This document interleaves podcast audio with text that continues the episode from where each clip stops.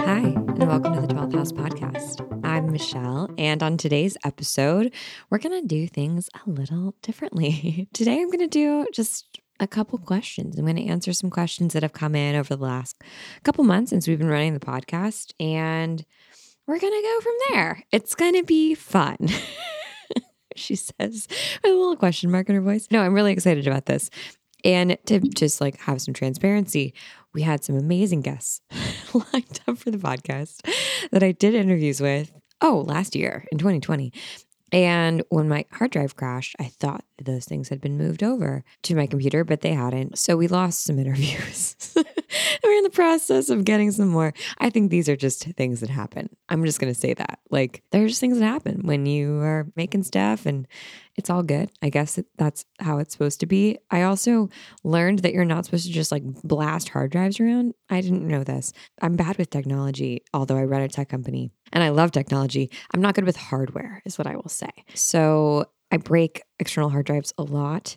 And it's because I didn't know you're not supposed to like walk around with them. I didn't know that. I just had it like attached dangling to my computer all the time. So, anyways, I learned that. Hopefully, that will save your external hard drive in the future so you don't run into the same issues that I have. And in the meantime, you get this episode because instead of a guest this week, I'm going to answer some questions. These questions have come in via email, they've come in through our community groups, the North Node and Holisticism Hub, and they've come in via our texting line. And that's literally a line that goes to my phone. So when you text it, I get it. And it pops up in like a little messaging app that's not my text. So I don't get like a notification or anything, which is great because when I get like 300 texts a day, it's not overwhelming, but sometimes I don't check it every single day. And then I'm like, oh, fuck, I feel so bad that I didn't check this like I normally check my texting. Anyways, in case you texted me and I didn't text you back for a couple days, it's not like I'm not too cool, trust me. It's just that I forgot to open the app. Okay, so, anyways, that's the texting app and our text line. You can text it whenever you want. I may not answer you immediately, but I typically do answer, especially if it's an important question. So, you can text us at the number in the show notes. If you just scroll down underneath this episode, you can text me there and I'll answer. and I try to be funny. I try to send gifts like we're homies because we are. So, these are some questions that I got from all of the above places.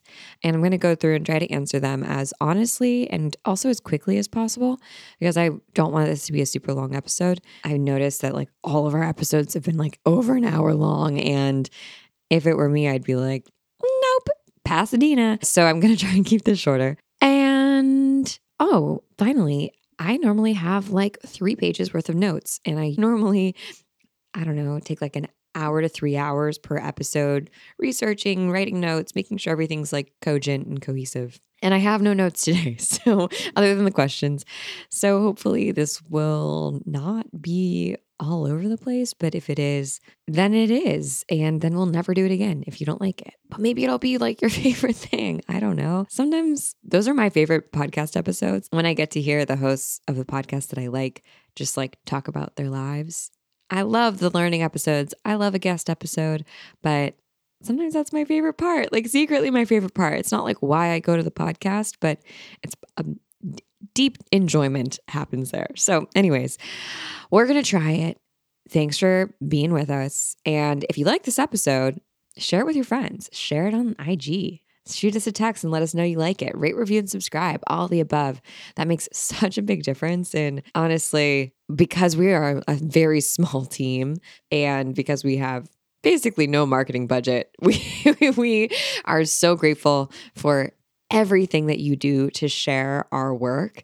It is so meaningful to us. And like I said, the free content that we make it takes time and it also costs us money to make it. And we're so happy to do it because we're so happy to share so freely with you and to like let you in and take this super accessible platform and like spread our message as much as we can and teach more people about intuition and mysticism and intuitive business and just being a fucking spiritual baller. And it's a cost for us. And the best way that you can like pay it forward is to share it with others. It means so much to us and it makes it all worth it. So thanks for sharing this episode if you like it. If you don't like this one, share one that you liked. Okay. So I'm going to go into my questions now. So, the first question okay, maybe I'll tell you all the questions so that you can get excited. The questions that I'm going to talk about are I got a bunch of questions about being a projector in human design. So, I'm going to answer that first. If you're not a projector, you can just fast forward like three minutes. I got questions about organizing your life as a freelancer or a business owner, including the tech tools, habits, and routines that I use. Another question about time management. So, we're going to talk about all of that. A question about the platform Notion, which I am obsessed with. And I want to make everyone be on Notion, and it's my mission. A question about powerful nighttime routines. A question about the best books that I read in 2020. A question about how to use Mercury energy in your natal chart and in your business's chart and like what to do with it, which I definitely want to talk about because Mercury is the patron saint of holisticism. Question about insights on community care and then a question about sobriety and navigating sobriety. So I'm happy to talk about that and the Akashic Records. And then finally, navigating the ups and downs emotionally and mentally of running a business and being a human being. So that could be an, a podcast episode in, in and of itself, but I'll try to keep it short and sweet. And maybe we can double click on some of these topics in the future. All right, the first question What are some juicy projector tips and tricks? How do you get organized as a projector?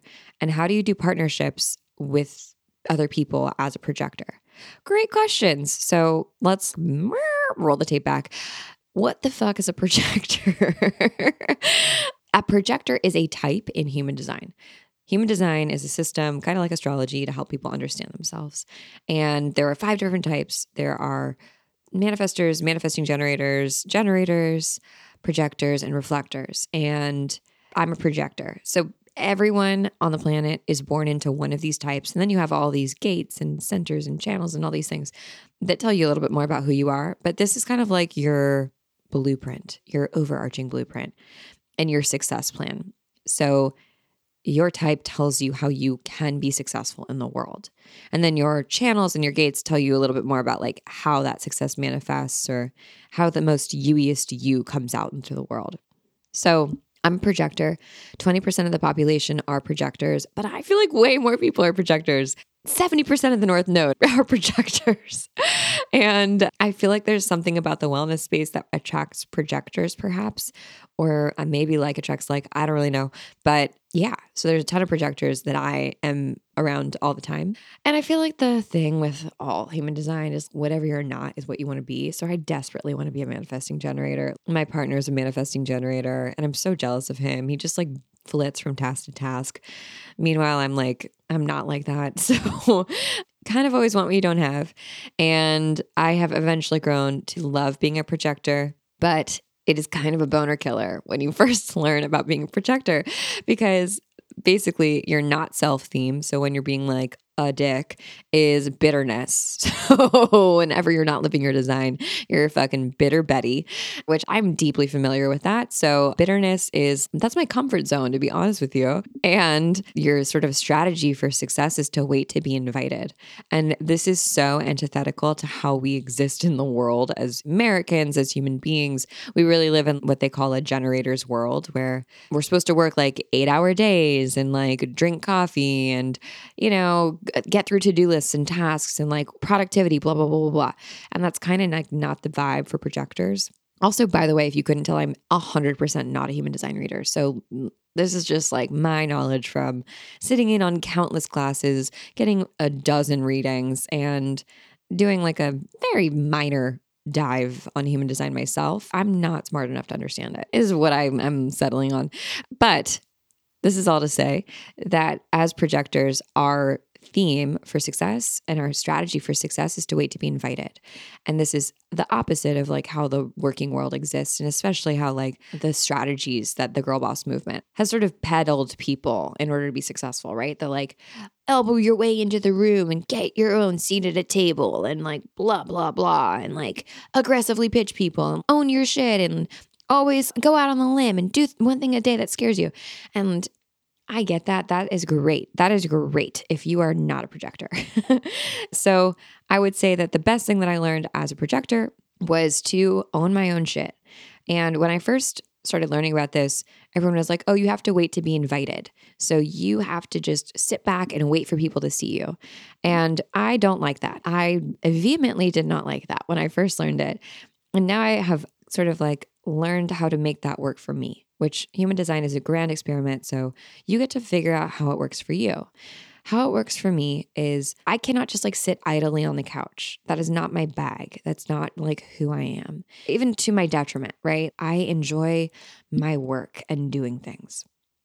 So, what is helpful for me as a projector is to know and create my own ecosystem of what my work looks like and why I want to do my work, and to not try and impress other people with the work that I'm doing, and not try to be like this bright, shiny object of like, wow, look how amazing I am. Don't you want to work with me? Really, what I need to do is just like put my head down and fucking do my shit and do it amazingly. And know that as long as I am in my genius and I'm in my authenticity and I am aligned with myself, that the right people will see me and I will do great work. And when I do great work, I will attract in the right people. They will naturally be called to me. And it might take me longer than others to be seen, but it's worth it because if I try to tell people to see me or like demand that they see me, it's going to backfire for me. It's kind of like you can lead a horse to water, but you can't make him drink. I just got to be that delicious, hydrated pool that they want to drink out of. I just got to sit there and be like, I'm water. I'm water. So you're going to want me eventually because I'm great. I'm delicious water. And just know that about myself. In the meantime, be my cool, watery self. So that's my biggest tip as a projector is for me, I, I create my own ecosystem to be successful and to do my own thing. And I literally think about just putting my head down and doing my stuff and creating my own universe. And eventually people will walk into that universe with me, especially if I make space for them and I am like willing to invite other people in once they start to see me.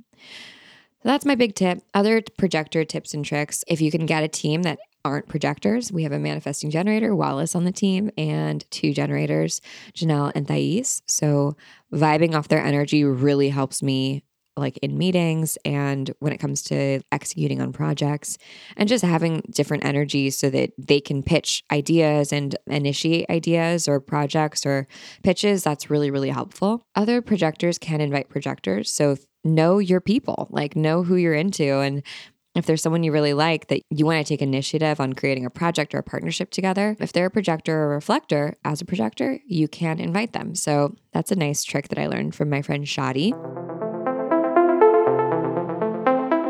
How to get organized as a projector. I got a bunch of questions about projectors, so I kind of just like smashed them all together. The next question was how to get organized as a projector.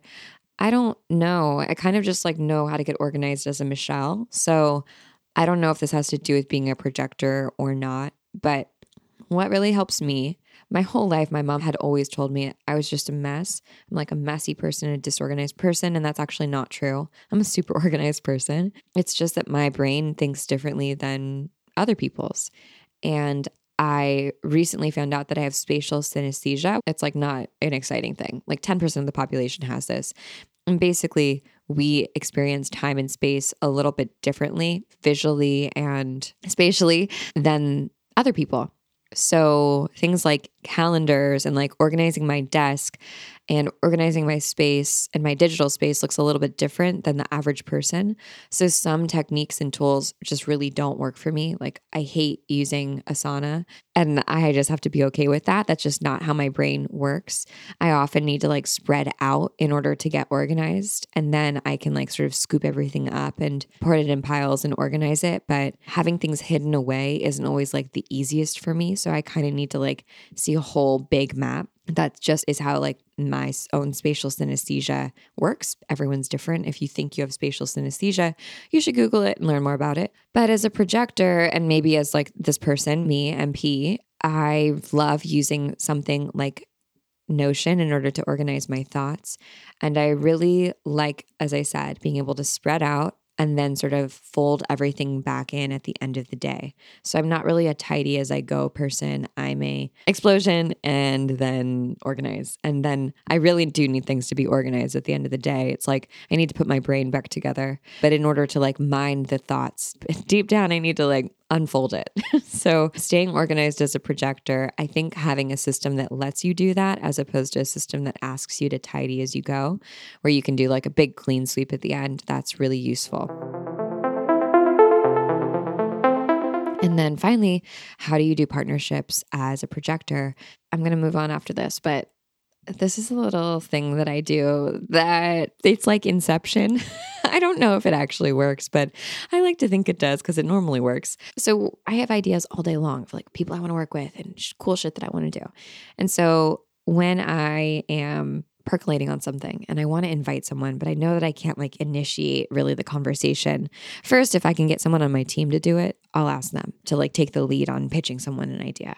Or I've even asked my partner, who's an MG, to like send emails for me because if they come from him, then it gets more well received than if it comes from me even if it's the literally exact same email, which is amazing. And I hope has nothing to do with misogyny, but whatever. Let's hope it has everything to do with human design and nothing with people not liking aggressive women. Anyways, when it comes to partnerships as a projector, if I have something I really want to work on with someone and like this is such a good idea, I like need someone to like try, sort of take the lead on this, I will inception it into somebody's brain. So walk with me back to, I don't know, 2016 when Inception came out. Maybe it's way older than that, maybe like 2010. I don't know. Cillian Murphy, that's all I know. So, walk with me back to Inception. The Christopher Nolan movie was about how these people would implant ideas into other people's dreams, into different levels of their dreams, and basically in their subconscious.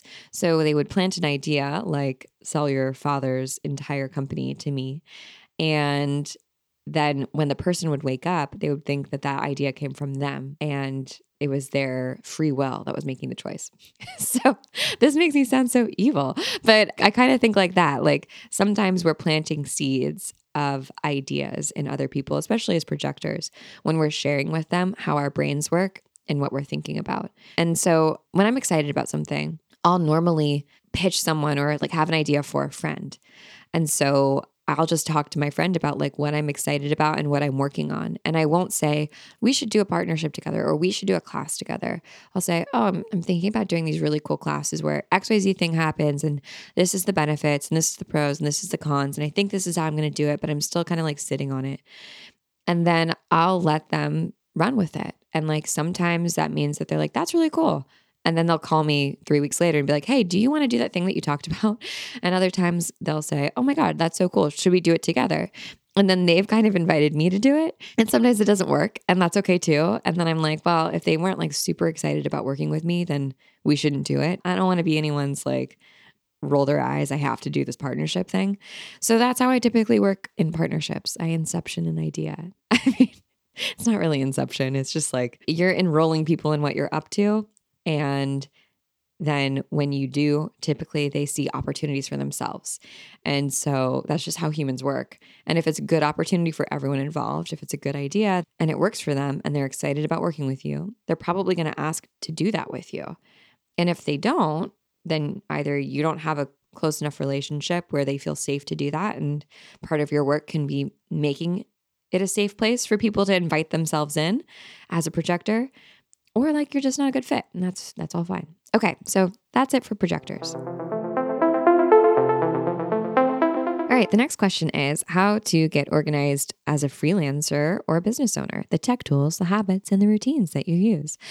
Oh my God. Okay, so I was a freelancer for two and a half years, consultant, and then I started holisticism, and I've been doing this for three and a half years. Oh my God, almost four years. That's crazy. So I've been doing this for a while. And I would say that the number one thing is for me was figuring out just what my energetic levels looked like, what my energy flow was.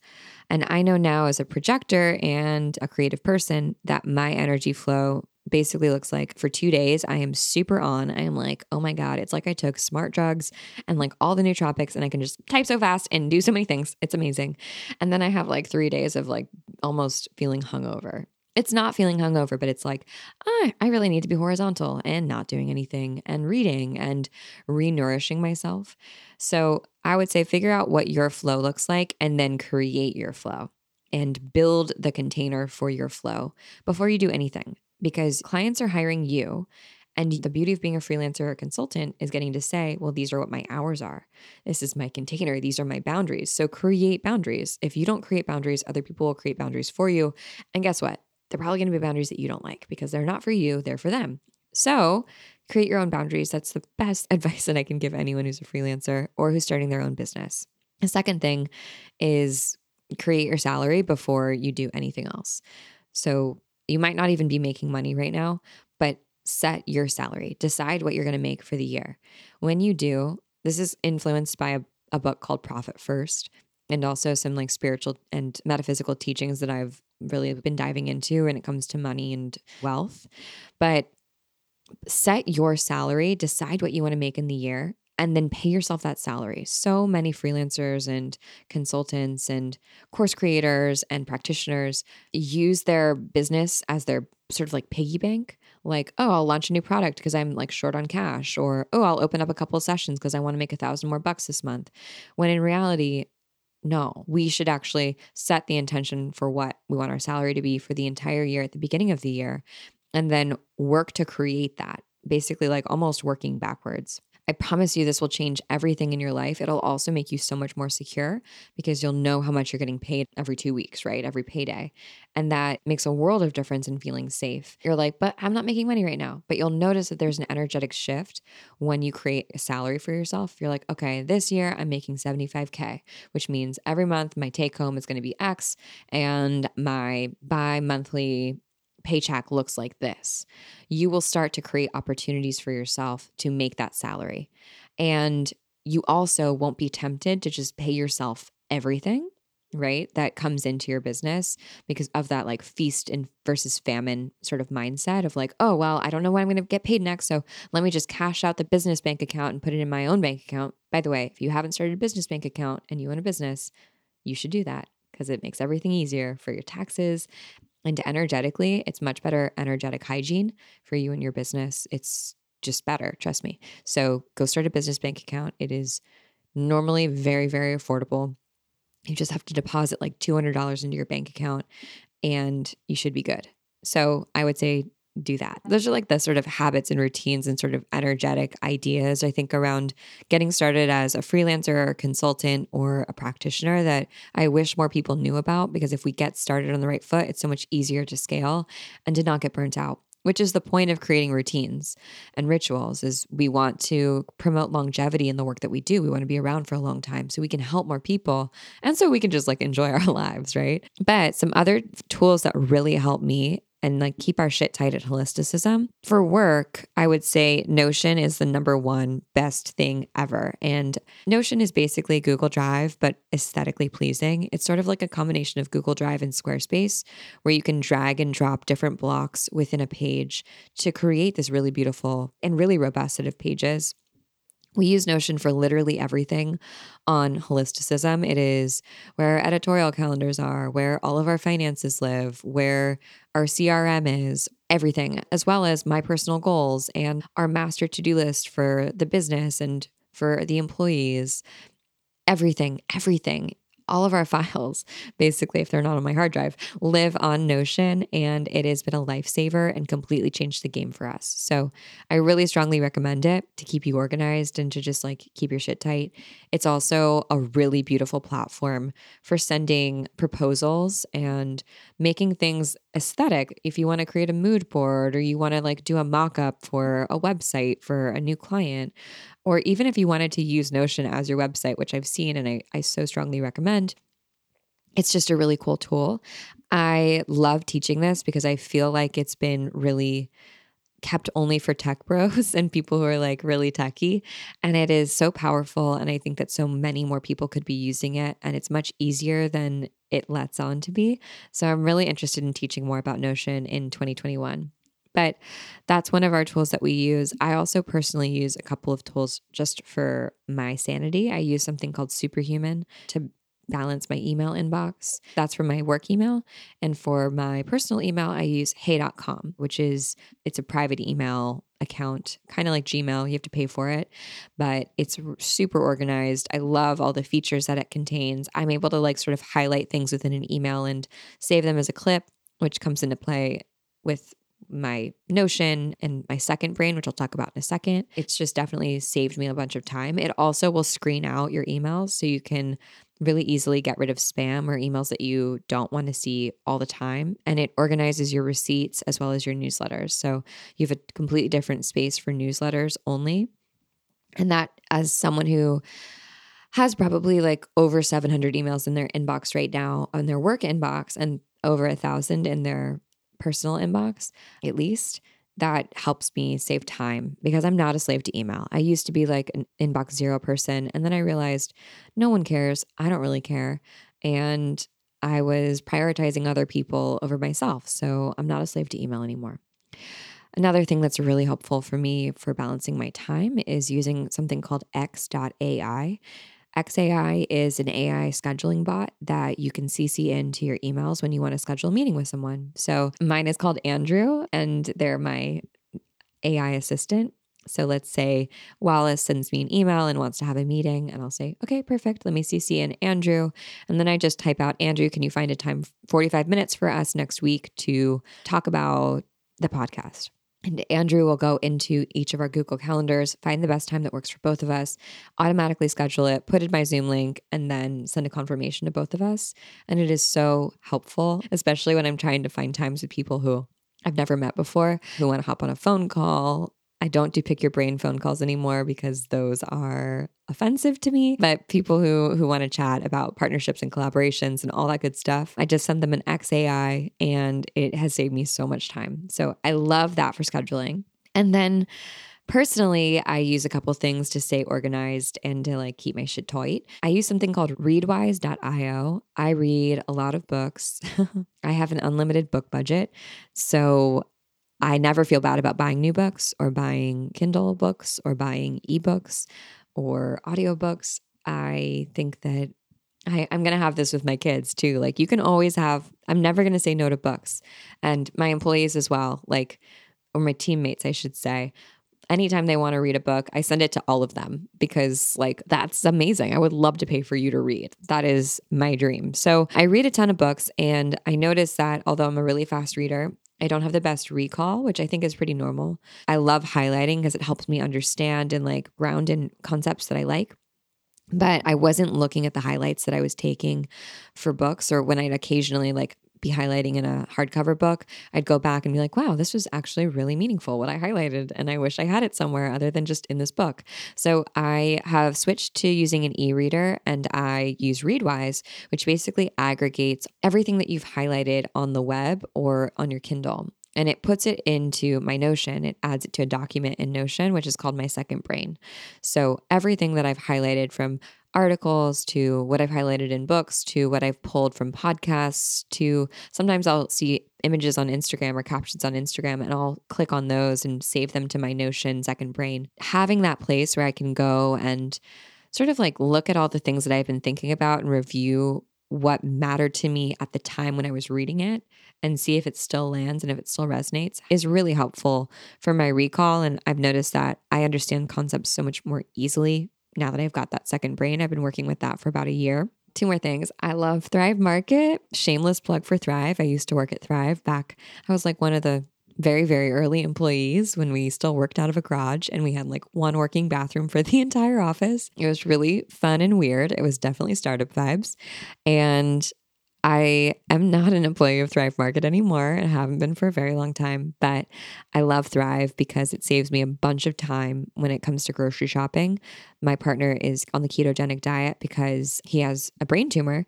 And so we don't want that to grow. So he doesn't eat sugar. And so there's so much keto stuff on Thrive that I can't always find at the grocery store. This kind of sounds like a commercial, but I just really love Thrive Market.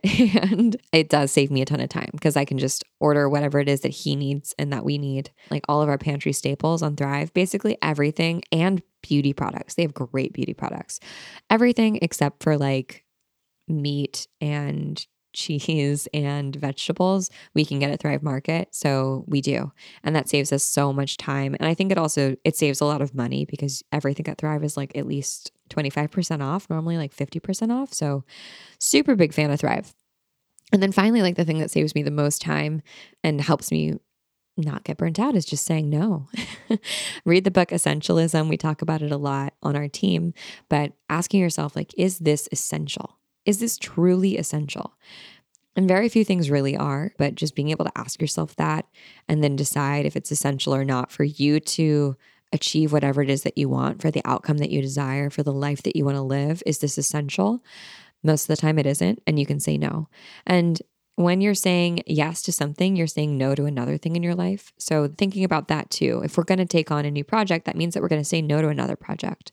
Or if I'm going to say yes to meeting with a stranger, that means that I'm saying no to being with my partner or with my team or with my family or taking the time to myself. Am, am I okay with that? To a certain point, yes. But beyond another point, no, absolutely not. So, that was a hard lesson for me to learn.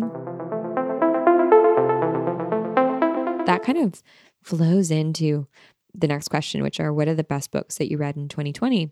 I reread Essentialism and Atomic Habits every year. Atomic Habits only came out like two or three years ago, but I've read it like four times. Essentialism and Atomic Habits are my two favorite books. And I feel like Essentialism is the theory around being an essentialist, obviously, and Atomic Habits is kind of like how to be an essentialist in action. And those books saved my life. I loved the book Patriarchy Stress Disorder by Dr. Valerie Rein. It was incredible. I so strongly recommend it because she doesn't really talk about like divine masculine and divine feminine, which really grinds my gears. Like, I don't like it when people talk about that stuff. That's probably my own personal shadow, but it's not inclusive. Like, it feels old and dated. We know that the gender binary doesn't exist. So, to like call things the divine masculine and the divine feminine, it just doesn't feel correct to me. And I know that they don't mean like masculine versus feminine technically. I think that some people do, but most people are like, no, it's just it's not that. It's not like gendered,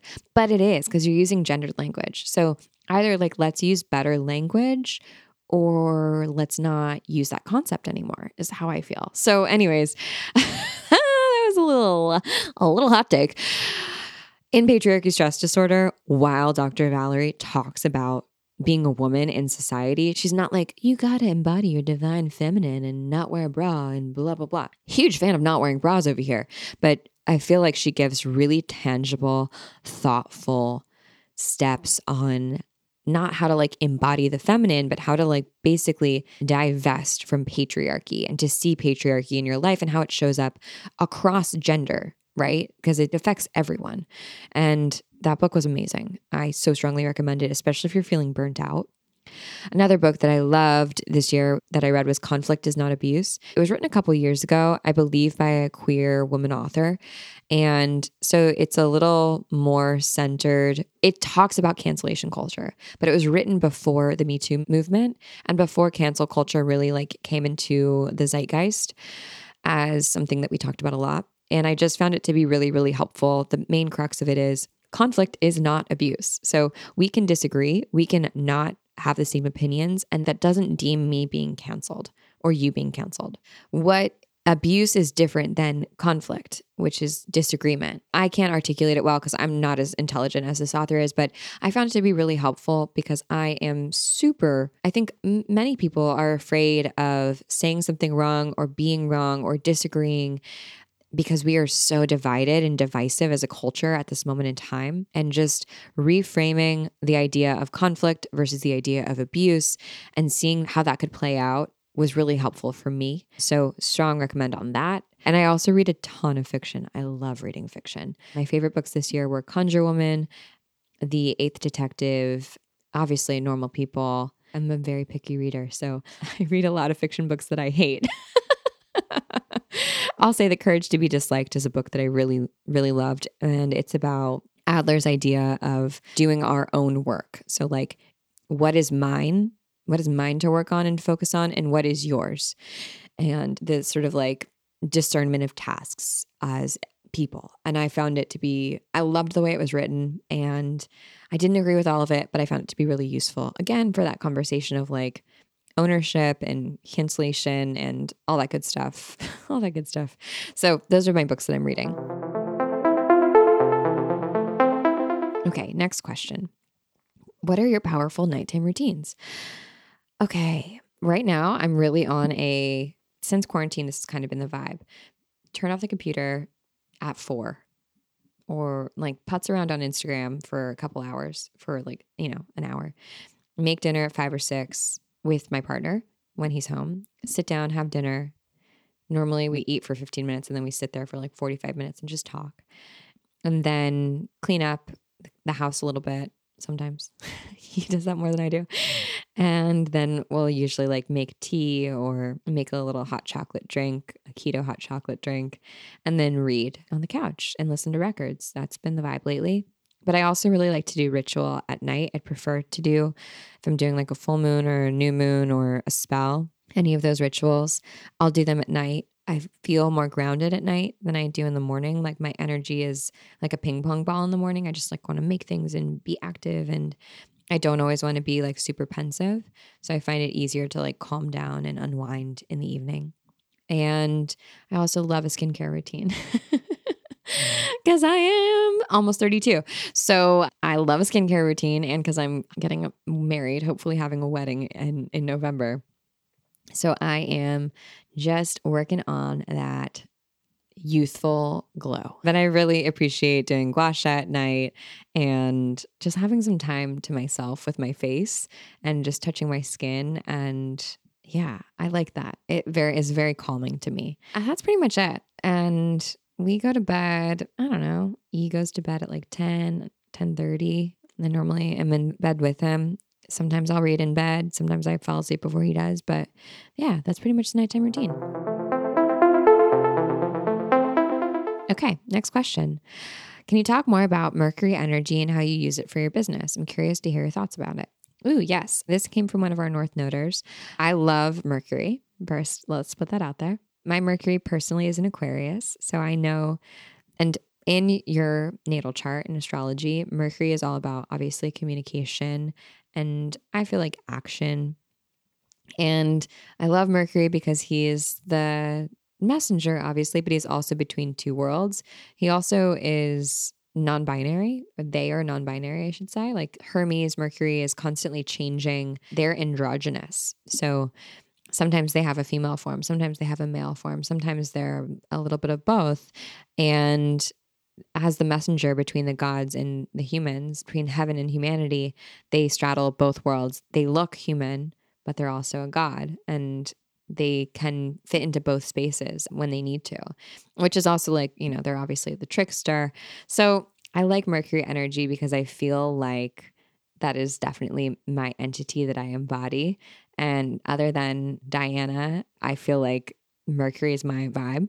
So when I think about my Mercury Aquarius, that's how I communicate with the world and how the world perceives me or how my message lands, I should say. So I know that sometimes the way that I talk and the way that I communicate can come off as like a little bit aloof, a little bit like high, maybe more intellectual than heart centered. And now that I know that about myself, I can like sort of hedge against that or like lean into it, right? Knowing that that's how I communicate with people. And same thing with my business, understanding the mercury of my business and the work that I do helps me understand how to communicate with people who are here to listen to our message.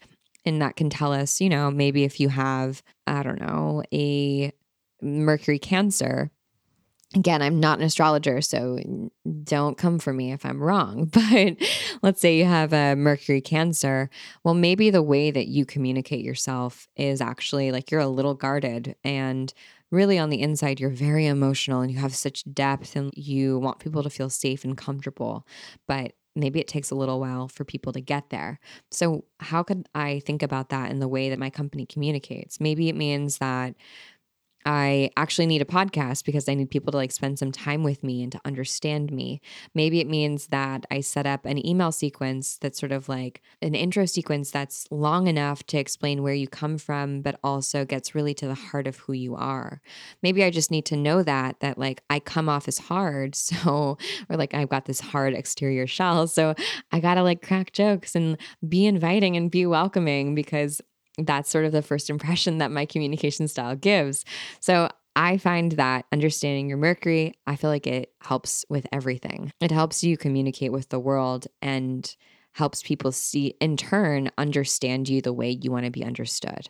So, my recommendation on working with Mercury is understand how it pops up in your own chart, maybe what it's connected to in your business's chart. And also think about how you can invite that energy into your life, whether it's adding something for Mercury to your altar or practicing doing ritual around Mercury or just calling on Mercury to help guide you as you're creating and innovating and making things. And Mercury obviously also rules technologies and innovation. So Mercury is fun to work with. Okay, next question. Some insight on community care, please. Oh, I think that I can answer this really quickly, but when I think about community care, I think about mutual aid, I think about elevating community over the individual. And not that we're harming the in- individual in order to make the community better, but we are thinking about the individual as part of a community. And what is good for the community is inevitably going to be good for the individual. And when it comes to community care, from my perspective and from, from what I'm learning and studying, that means empowering the community to take care of the community as opposed to having a singular individual leading the community. And so that's really, I think, what we practice in the North Node and what we try to practice at Holisticism is how can we be in community together? How can we be helping each other? Maybe we can provide the container, but we're not always at the helm of every idea. We are allowing for more sort of like buds to pop up through the soil and to bloom and to support our community in the way that's mutually beneficial for all. So I'm thinking about that a lot. And also, just community care in terms of mutual aid means instead of going through an individual and organization that is patriarchal and decides where to put money, you are directly giving to individuals within your community. So, lots to talk about on, on mutual aid and community care. And I don't know if that answers the question, but that is what I'm thinking about.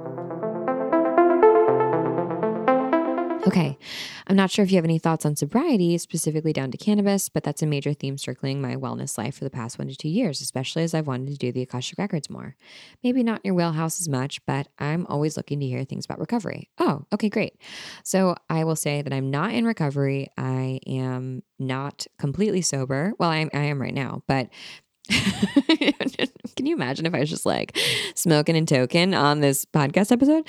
That'd be hilarious. No, so I'm not sober, and I don't think I've, I wouldn't consider myself to ever have had a substance abuse problem, which would lead me to a 12 step program or to sobriety. But I don't do a lot of drugs and I don't drink a lot. So I'm pretty much sober straight edge. I did not drink in high school. The first time I started drinking was in college. Same thing with drugs. And so maybe I'm a little bit of a late bloomer, but my partner also doesn't drink because of the keto thing, because of the health issues. So we don't drink a ton here. I'll do like some biodynamic wine every now and then, but I haven't been in January. I've been doing dry January. I would say that I'm definitely not an expert on this. So I want to bring someone on to talk about sobriety, but I love that it's becoming something that's more popular. I lived in New York for my early 20s and drinking was the culture. And now, when I moved to LA when I was 26, 25, I noticed I just didn't drink because I just didn't as much as I did when I was definitely as much as I did when I was in college and certainly as much as I did in my early 20s in New York. It just didn't feel as easy or as fun to drink. And so I kind of stopped drinking at that point as much for sure. But I think with the Akashic Records or with any wellness spiritual journey, with anything, it's great to test things, to just see how useful they are in your life. I'm doing this with coffee right now. I love coffee. Does coffee love me? I'm guessing no, because man, it is a real bee. It's like making me lose my period and I'm addicted to it. I just love it.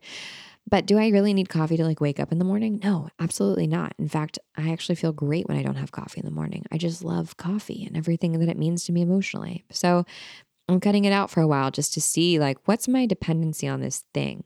And I feel like we can apply this throughout our lives and our spiritual lives. Like do we actually need tarot cards to like get the answer?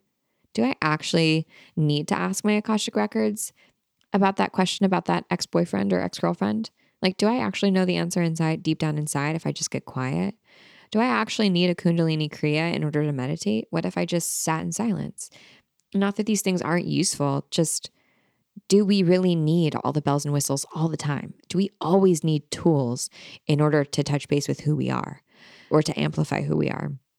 And so I think it's great to practice sobriety every now and then and just see what it feels like. Even like maybe cutting out something like dairy or sugar and seeing what it feels like, right? Maybe maybe it doesn't matter at all to you, but maybe you're going to feel awesome and you just need to you need to figure it out. You need to test it. So mm, my thoughts on the Akashic records and sobriety are yes, you need to be sober for 24 hours before you open your Akashic records, but I have personally found that you don't you don't have to like have completely abstained from 20 for 24 hours to open the Akashic records.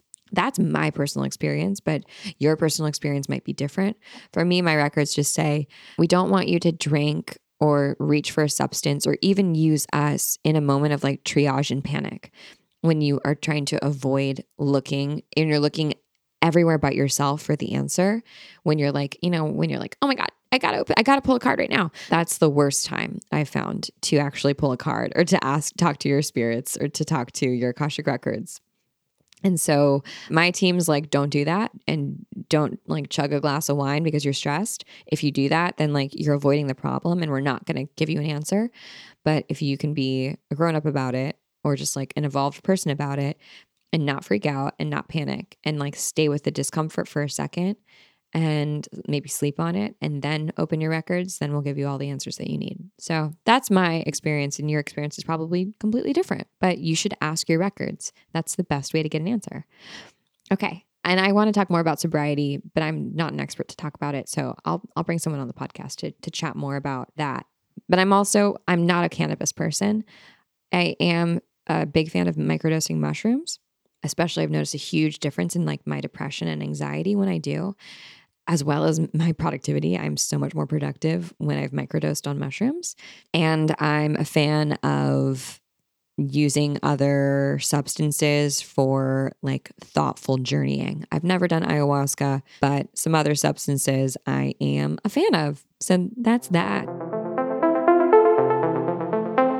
All right, last question. I'd love to hear how you've personally navigated the ups and downs emotionally and mentally. What practices have helped you ground in? Therapy. No, but really, all my spiritual practices have really helped me. I think I've had a very lucky life. I've been very privileged. I've also had some, you know, we've all had our shit. Some tragedies, some traumas, some some things. I would say most recently starting holisticism was amazing, but came out of a traumatic breakup. And then raising money from investors was also very traumatic.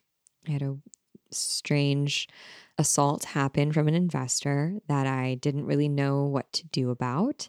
And so that sort of triggered me to go see a therapist as well as being with my partner Ethan and being in love with him and trying to be a good a good partner. So yeah, that definitely helped me through the ups and downs of seeing a therapist.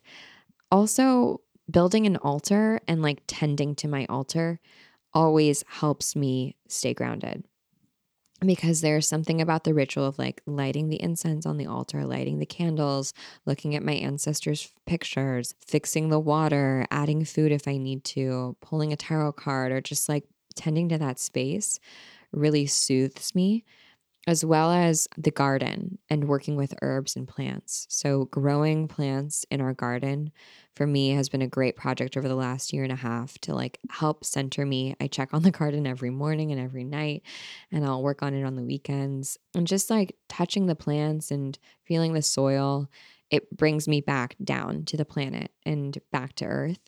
And then using, actually using the plants. Also, plants have taught me so much about abundance and like asking for enough. Like if I grow too much of something and I don't use it, it just withers in the garden and dies. And that's such a waste, right? And I want to use it for something good. So I'll, I'll like make it into the compost or I'll give it to friends or I'll try to store it in a special way, make a tincture out of it, make a tea out of it, whatever. But I've learned so much from plants and from gardening. And as a witch, that's really meaningful to me. I'm definitely a green witch. Plus, they offer protection. They add to the energy of our home and our space. So I plant herbs and plants that are protective and that also are from my lineage. So I'm growing rue in our backyard right now, which is not really something that you can eat a ton of. It's like kind of poisonous, but it's very popular in the Mediterranean. And it's been just so lovely to use rue day to day. You know, I can dry it and use it to smoke out our our space and like cleanse our space. I braid it into a little wreath and put it on the altar. Those practices of like getting out of my head really, really help me emotionally and mentally. I go in and out of meditation. I sometimes love meditation, sometimes like I hate it, but I really love piano. And I've been learning the piano this year. And so sitting down and practicing the piano and just singing a song. I'm not a good singer. I'm not, it's not good. But dude, singing Taylor Swift. oh man, singing champagne problems to myself at like two o'clock in the afternoon when I'm stressed.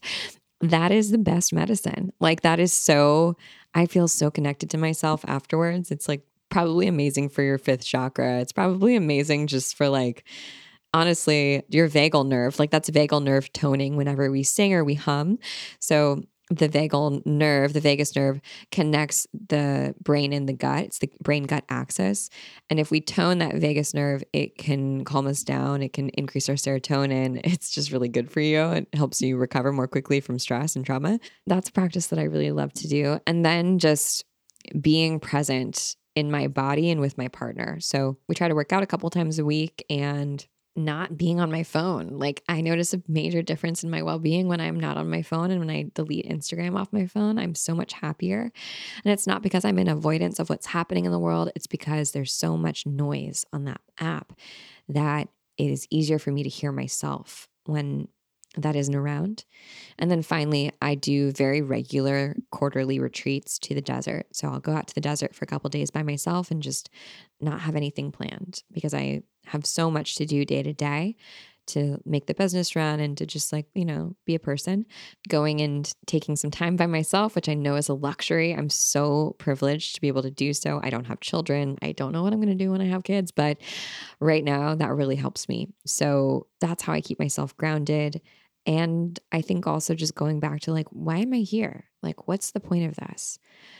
Whenever I feel overwhelmed, like, what's the intention? And knowing that as long as I'm intentional, then I'll stay on the path. And being open to the path changing as long as the intention is clear. I might not get what I want in the way that I want to get it, but eventually I will get what's right. as long as I stay on the path. And that doesn't really make sense. But do you know what I mean? This is why I don't vibe with manifestation because I'm like, my brain's so small. How could I possibly manifest? Like, what I think I want is so small. I don't know so much shit. like, I don't even know what I'm capable of. I'm I'm capable of so much more than I can even imagine or realize. So to like make a list of things that I want and quote unquote manifest them, first off, is it white privilege or is it manifestation? And two, I'm going to change my mind. I think I want that right now, but like, do I actually want that? I feel like it just doesn't give me freedom to to change my mind. And that's just me personally. If manifestation works for you, awesome. I just don't vibe with it because again, I'm so small. My consciousness is so small and I'm expanding every day and I'm evolving and changing every day. And what I want and what I want my look life to look like the broad strokes don't change too much, but the the little brush strokes do. You know, sometimes I want this type of house. Sometimes I don't even want a house. Sometimes I want a nice car. Sometimes I'm like, fuck, I, I hate driving. right. So really for me, those are just like the the things that are not so important. What really matters is like, how do I want to feel at the end of my life? How do I want to feel about what I've done and who I've been and who I've helped and who I've created helped to create if we ever have kids. So, yeah, just going back to like, how do I want to feel really helps me feel grounded and saying no. okay, so I think that's all the questions. And I definitely went a lot longer than I thought I was going to go. Damn it, every time. But hopefully, you will enjoy this and you won't be mad at me. Okay, that was great. I love you. Thanks for listening. Stay cool out there, and we'll talk soon.